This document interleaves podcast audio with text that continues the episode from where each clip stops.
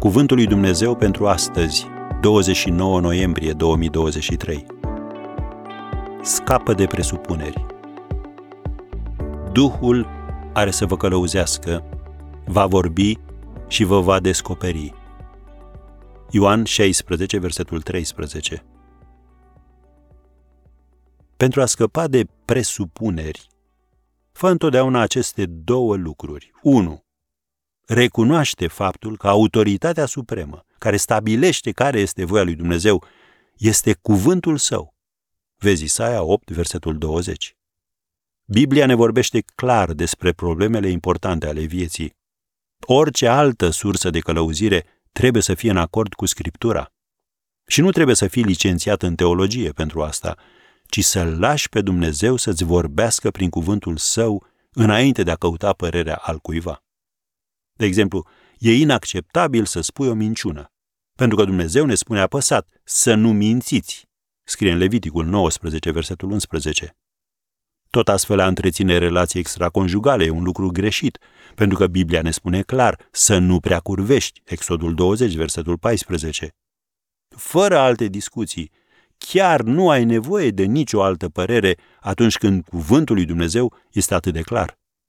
Dar să fim atenți.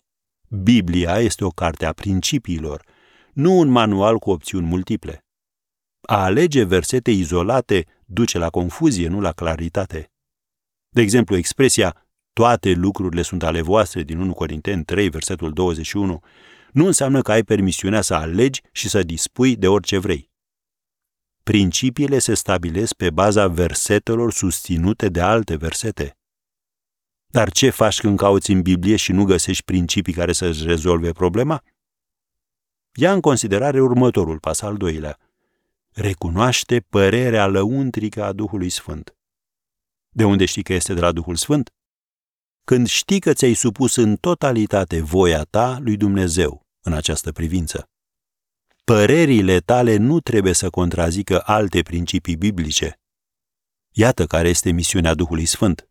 O citim în versetul 13, în Ioan 16. Când va veni mângâietorul Duhul adevărului, are să vă călăuzească în tot adevărul și vă va descoperi lucrurile viitoare. Așadar, nu te grăbi.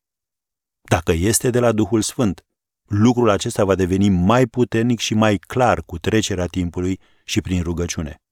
Dacă nu, el se va disipa. Așa că așteaptă într-o atitudine de rugăciune.